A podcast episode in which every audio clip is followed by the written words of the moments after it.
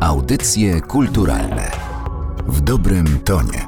Piłka jest okrągła, a bramki są dwie. Kto z nas nie zna tego powiedzenia? Należy do legendy polskiego świata piłki nożnej Kazimierza Górskiego, który stał się bohaterem książki naszego dzisiejszego gościa, Mirosława Wlekłego. Górski wygramy my albo oni. Ja nazywam się Katarzyna Oklińska. Dzień dobry Państwu i dzień dobry Panu. Dzień dobry Państwu. Powiedzonka Kazimierza Górskiego to jego znak firmowy. Nie należy się więc dziwić, że jedno z nich znalazło się w tytule pana książki. Czy prześmiewczo? Czy żeby pokazać, że nie startuje pan z wysokiego C w opowiadaniu o trenerze tysiąclecia? Nie no, ani, ani, ani grama prześmiewczości tu nie ma w tym, w tym podtytule.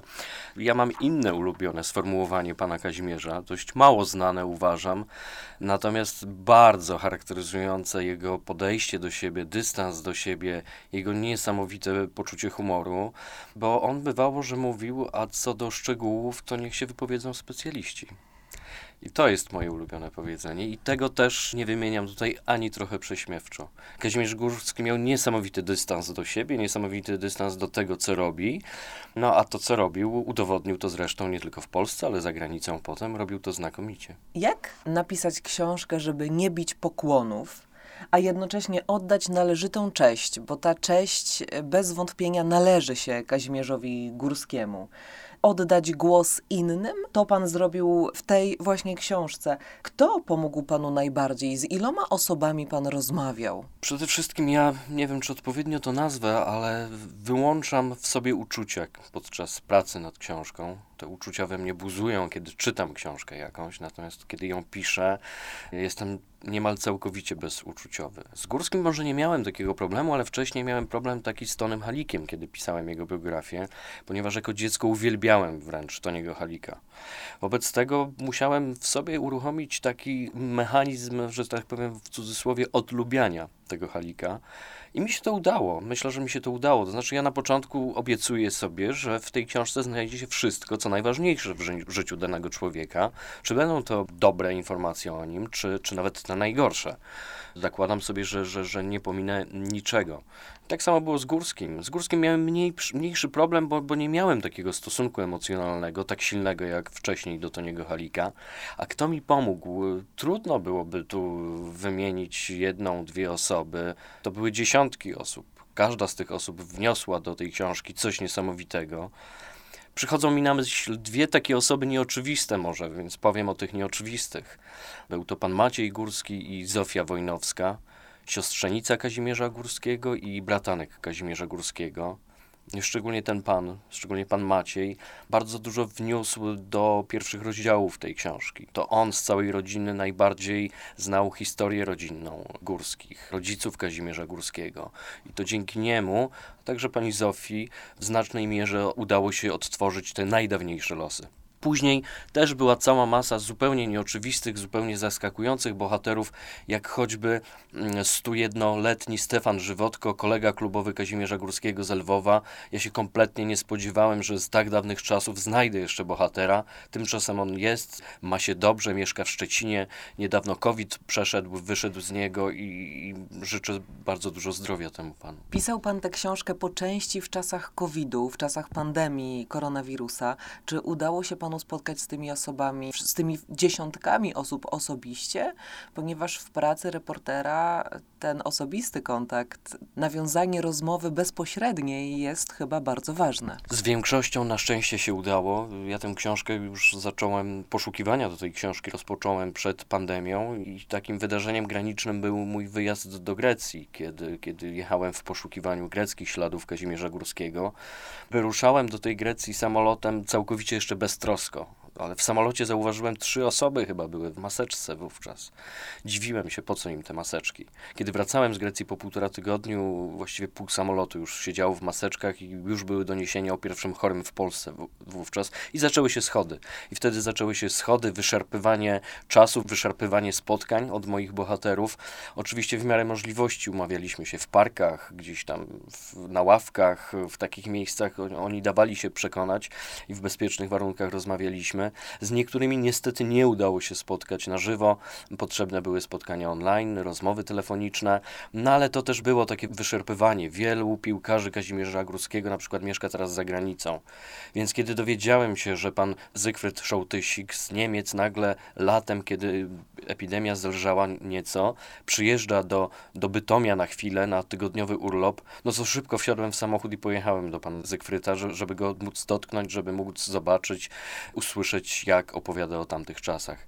Ale była to trudna sprawa, była to zdecydowanie najtrudniejsza pod tym względem moja książka. Nie spodziewałem się, że przyjdzie mi kiedykolwiek w takich warunkach pracować. Ale wszystko zakończyło się szczęśliwie. Książka jest grube tomiszcze. W okolicach 700 stron minus przypisy wychodzi około 600 stron czytania. Ale dlaczego postanowił pan zająć się historią Kazimierza Górskiego? Zadaję to pytanie, choć wiem, że powinniśmy pewnie razem zadać sobie pytanie, dlaczego dopiero teraz wychodzi taka pełna, pierwsza biografia legendy świata piłki nożnej w Polsce. Ale pytam, dlaczego zainteresował się tym pan, ponieważ do tej pory pisał pan o zupełnie innych postaciach, na przykład o wspomnianym już przez pana Tonym Haliku, niemal równolatku Kazimierza Górskiego, choć panowie niewiele mieli ze sobą wspólnego. Ja się właściwie nie dziwię, że, że biografii wcześniej nie było, ponieważ o Kazimierzu Górskim napisano około 15 książek do tej pory. W związku z tym było chyba wśród jego fanów takie przekonanie, że, że jego historia została już opowiedziana. Tymczasem ja uważałem, że w ogóle nie została opowiedziana. To były jakieś takie wywiady rzeki albo książki współtworzone przez Kazimierza Górskiego. One są, wszystkie są oczywiście ciekawe, tam jest mnóstwo faktów ważnych dla kibica piłkarskiego, ale one są niepełne i są to typowo książki napisane dla kibiców piłkarskich. Tymczasem moim zdaniem nikt dotąd nie opowiedział życia Kazimierza Górskiego. A dlaczego ja? To była kolejna nieoczywista praca w moim życiu. Ja, ja tak uważam. Kocham reportaż i kocham podejmować się wszystkich spraw, które są naokoło reportażu. Właśnie takich nieoczywistych. Lubię podejmować wyzwania, lubię zabierać się za tematy, co do których nie jestem pewien, czy, czy im podołam dlatego zacząłem zajmować się teatrem, non-fiction, reportażem w teatrze, dlatego zrobiłem pierwszy serial reporterski podcastowy w Polsce, kiedy nigdy dotąd z mikrofonem nie pracowałem i wydawało mi się, że nie potrafię z nim pracować.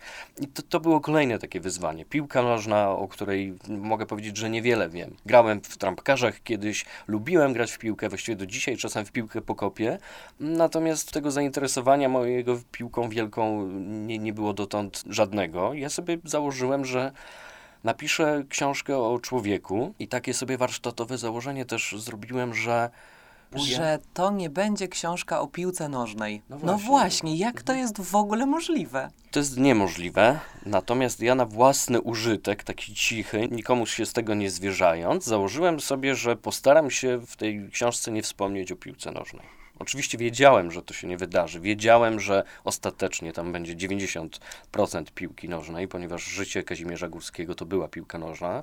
Natomiast stawałem niemal na głowie, żeby wydobyć o nim wszystkie informacje, takie, które piłki nożnej nie dotyczą. Dlatego tak bardzo zależało mi na tych spotkaniach z jego bratankiem, z jego siostrzenicą, którzy opowiadali mi o rodzinie, o historii rodziny, a niekoniecznie o piłce. Wydaje mi się, że to, to, to się udało. Oczywiście te wszystkie elementy piłkarskie należały należało dołożyć, należało opowiedzieć i też czułem, że należy je opowiedzieć w nieco inny sposób niż dotychczas dziennikarze piłkarscy to opowiadali i też mam wrażenie, że, że, że jakoś spełniłem te, te, te, te nadzieje pokładane w tych moich zamierzeniach. No muszę przyznać, że jako osoba, która na piłce nożnej zna się nie za dobrze, a właściwie można powiedzieć, że nie znam się w ogóle na piłce nożnej, książkę czyta się wyśmienicie, więc e, to jest chyba wystarczający argument, żeby stwierdzić, że udało się panu swoje założenie spełnić, udało się zrobić to, co sobie pan założył na początku. W książce pojawia się wiele nieznanych dotąd historii dotyczących życia Kazimierza Górskiego, aż trudno w to uwierzyć, bo przecież Kazimierz Górski to jest szalenie popularna postać i każda osoba, nawet ta niezwiązana z piłką nożną, wie, kim był. Jedną z takich anegdot jest fakt, że Kazimierz Górski młody chłopak grał w piłkę nożną w tajemnicy przed swoją mamą. No tak, i muszę przyznać szczerze, że ja tutaj tajemnicy nie odkrywam. To gdzieś tam było opisywane w tych książkach, kiedy on wspominał, kiedy go przepytywano, on krótko o tym oczywiście opowiadał. Ja postarałem się to odtworzyć kompleksowo, w miarę szczegółowo. Dotarłem do prasy lwowskiej przedwojennej, gdzie rzeczywiście relacjonowano mecze, używając nazwiska Kazimierz Sarenka. Cała tajemnica tkwi w tym, że gimnazjaliści ówcześni nie mogli sportu uprawiać tak zupełnie nieamatorsko, nie mogli w klubach uczestniczyć, w rozgrywkach klubowych, a Kazimierz był bardzo zdolnym piłkarzem, mimo że wątłym. No i bano się, że kiedy dyrektor szkoły przeczyta relację prasową, że Kazimierz Górski strzelił gola, no to Kazimierzowi może grozić wydalenie z gimnazjum. Wówczas wymyślono, żeby Kazimierz używał swojego przezwiska. A że był wątły, jak wspomniałem, mówiono na niego Serenka, wymyślono szybko, że będzie się nazywać Kazimierz Serenka, no i rzeczywiście lwowska prasa donosiła o golach strzelonych przez Serenkę. No tak, kiedyś nie mówiło się o sporcie, tylko o tężyźnie fizycznej. Ale chciałabym jeszcze dopytać pana trochę o warsztat, o kulisy pisania tej książki.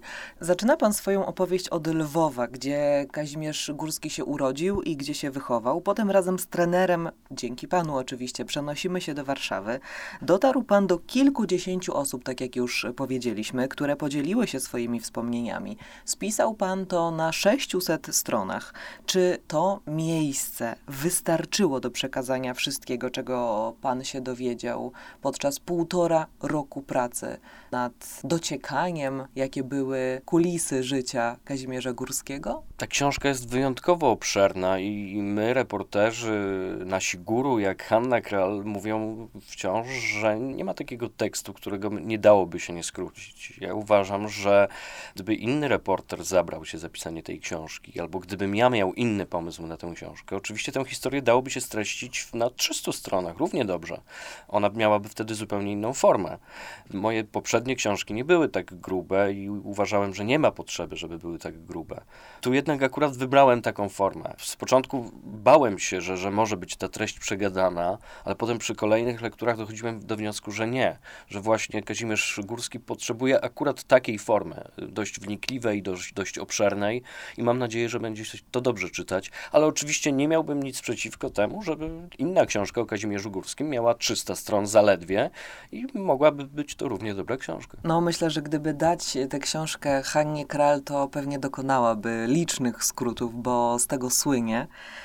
Ale to, co bardzo ciekawe, to to, czego nie możemy się dowiedzieć. Mianowicie pochodzenie i przodkowie Kazimierza Górskiego. Wiemy, kim byli jego rodzice, całkiem dobrze, ale kim byli dziadkowie, na przykład od strony mamy, nie znamy ich. Dosłownie praktycznie nic o nich nie wiemy. No nic, nie zachowały się te, te, te informacje. Niestety jakieś takie mgławe wspomnienia dotyczące babci Kazimierza Górskiego.